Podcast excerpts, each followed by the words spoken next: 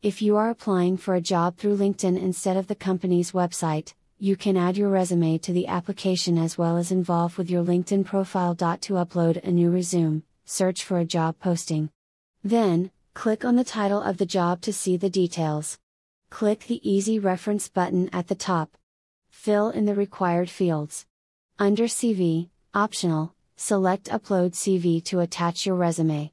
You can also upload your CV in job applications settings by clicking Upload under the CV section. We'll keep your four most recently uploaded CVs on LinkedIn. This allows you to reuse your CVs for future job applications. The file size must be less than 5 megabytes. File format should be Microsoft Word or PDF only. You can add your CV when making job applications from the LinkedIn mobile website or app.